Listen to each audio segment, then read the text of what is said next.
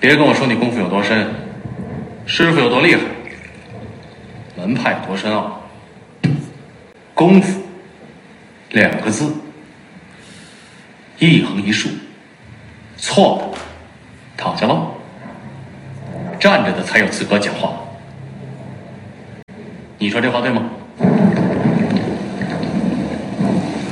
你说这话对吗？这话太对了。大家晚上好，啊，这里是花边电台，我是今天的花边临时主持啊，我叫李白一啊。今天我将本着花边电台啊一贯不负责任的态度，与大家分享一下关于一代宗师的花花柳少啊边角地带。我是尽小看着我父亲跟人交手长大的，在我爹身上，我看到的不是招，是力。他说：“啊，这个电影呢，其实是有一个原型的，看起来非常像一个侠女，她叫施剑翘。在百度上你可以找到关于施剑翘的简介啊。她生于1905年，死于1979年啊。那基本上这个故事翻译一下呢，是一个生于封建军阀家庭的啊进步妇女为父报仇的故事啊。施剑翘啊，原名施古兰啊，她父亲呢叫做施崇斌啊，施崇斌是一个封建大军阀啊。”他这个时代，这个北洋军阀孙传芳的这个首领啊被砍头，在真实的历史上并没有宫二这个人物的存在。作为原型的施古兰呢，也并非武林高手，但二者命运神似。施古兰父亲死得极惨，1925年，施崇斌奉张宗昌命与孙传芳作战，战败被俘。因事先招降不成，孙传芳俘虏施崇斌后，尽管有人求情，仍然置不杀俘的公理于不顾，用铁丝捆绑施崇斌，并将其在蚌埠火车站割头杀害，悬首暴尸3天3夜，而且不准释家收尸。如同宫二的困境一样，施古兰惊闻父亲横死，一夜之间从大小姐成为身负血海深仇的女刺客。宫二要拿回的是宫家的东西，施古兰要的是公理。你在北方的老哥们儿都不赞成这场战。与宫二的困境相比，施古兰的复仇更为艰难，波折反复。你可要想清楚啊，那可是回不了头的。与宫二必须亲自动手不同，施古兰起先一直希望借助于外力。施崇斌被杀后，20岁的施古兰异常悲愤，他决心为父报仇，但他也清楚地意识到，要置孙传芳于死地比登天还难。他找到堂兄施宗成，请求他帮助为父报仇。施宗成从小寄住在施家，深受施崇斌的教诲。从军官学校毕业后，得到了施崇斌的扶助，升迁很快。施崇斌父女对他可谓恩重如山。他曾在施崇斌的遗像前发誓报仇，为此施古兰和母亲还找到了施崇斌的老上级张宗昌，请求他给了施宗成一个团长位置，以便报仇。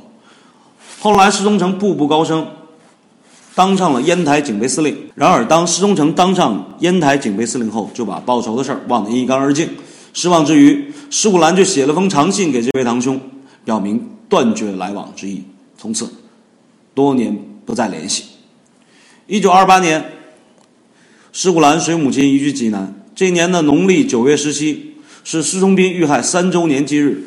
施古兰跪伏父亲遗像前，想到年复一年大仇无法相报，不禁与母亲抱头痛哭。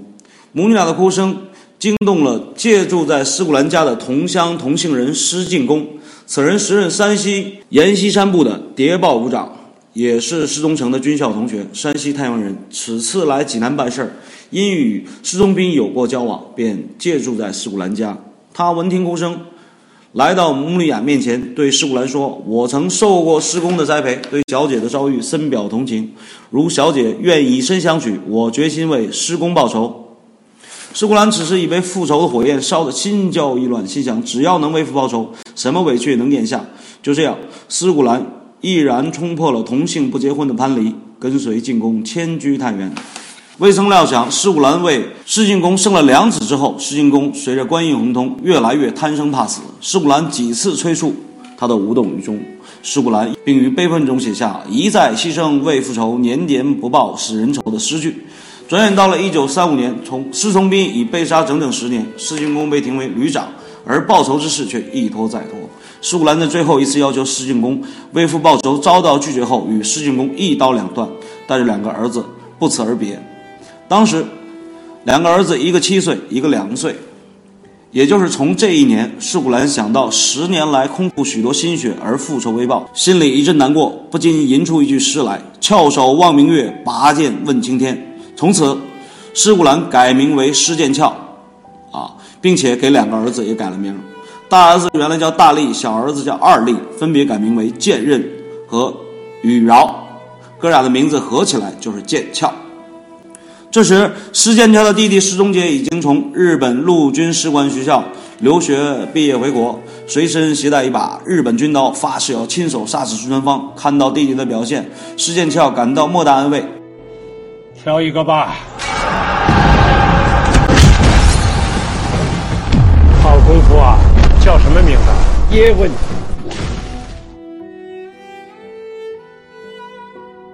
在谁来帮自己复仇这件事上，是释古兰与宫二最大的差别。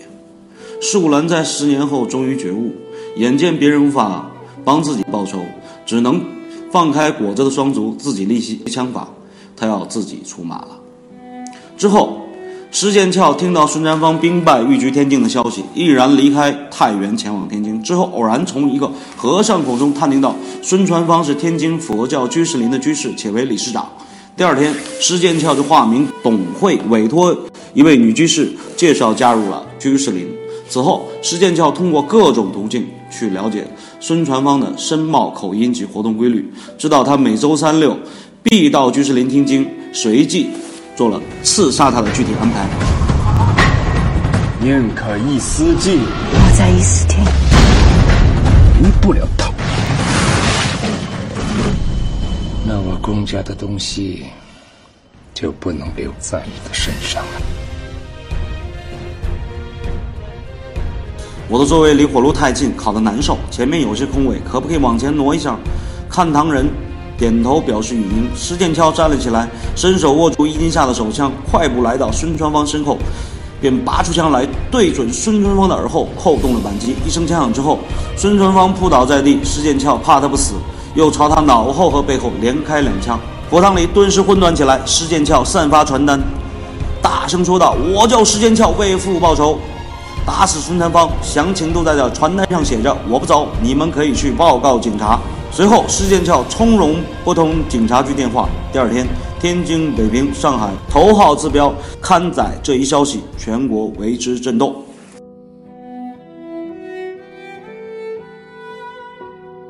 与宫二相比，施古兰是幸运的，大仇斗报之后投身于民族解放社会公益事业并卒葬于苏州。与宫二相比，施古兰又是不幸的。宫二虽孤老，但心中有人，一生有爱。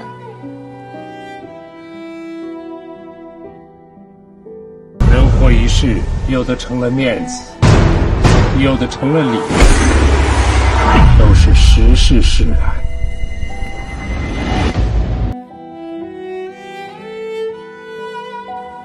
非常巧，前一段时间在北京电影学院我的老师，我们一个问题，关于叶问的电影都喜欢哪一些？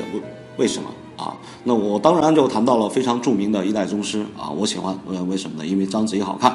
那我们必须非常诚恳地说，章子怡同学呢是一个非常有争议的女演员，关于她的表演呢有很多种不同的说法。但是这一次在一代宗师里宫二这个人物的塑造的确是让我非常的惊艳。然后为什么呢？梁朝伟演叶问演成那个样子很正常对吧？然后张震演一线天，哇，也很正常章子怡演宫二，哇，居然是这个样子的，非常的意外。那章子怡同学在电影之路上不断的实现自己的梦想。最近即将加喜的是，我们可以不断看到章子怡同学进军头条，有时候是一个人，有时候是2个人貌似在爱情之路上终于要实现自己的梦想。 My Queen， 祝福你。那今天晚上给大家带来的是章子怡同学亲自演唱的《梦想长大了》。这里是花边电台，我们将以不负责任态度坚持发表花花六少的边角余料。感谢你的聆听，感谢你的分享。你没说话，这么多年都已过去了，我的努力一直有办法，梦想如何开出一朵花，在这世上美丽不奢华，当初不惜一切捍卫它。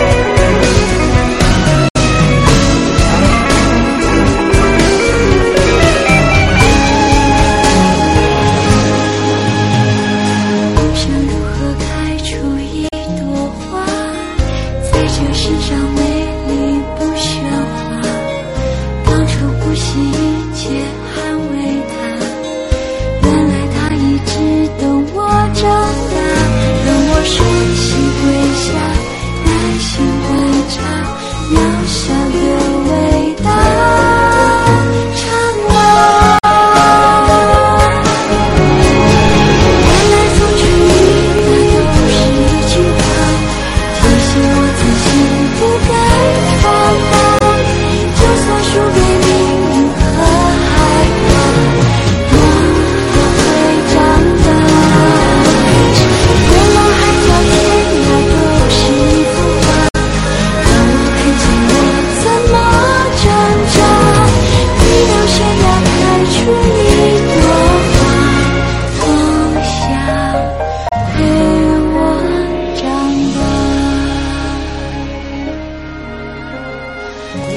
悬崖开出一朵。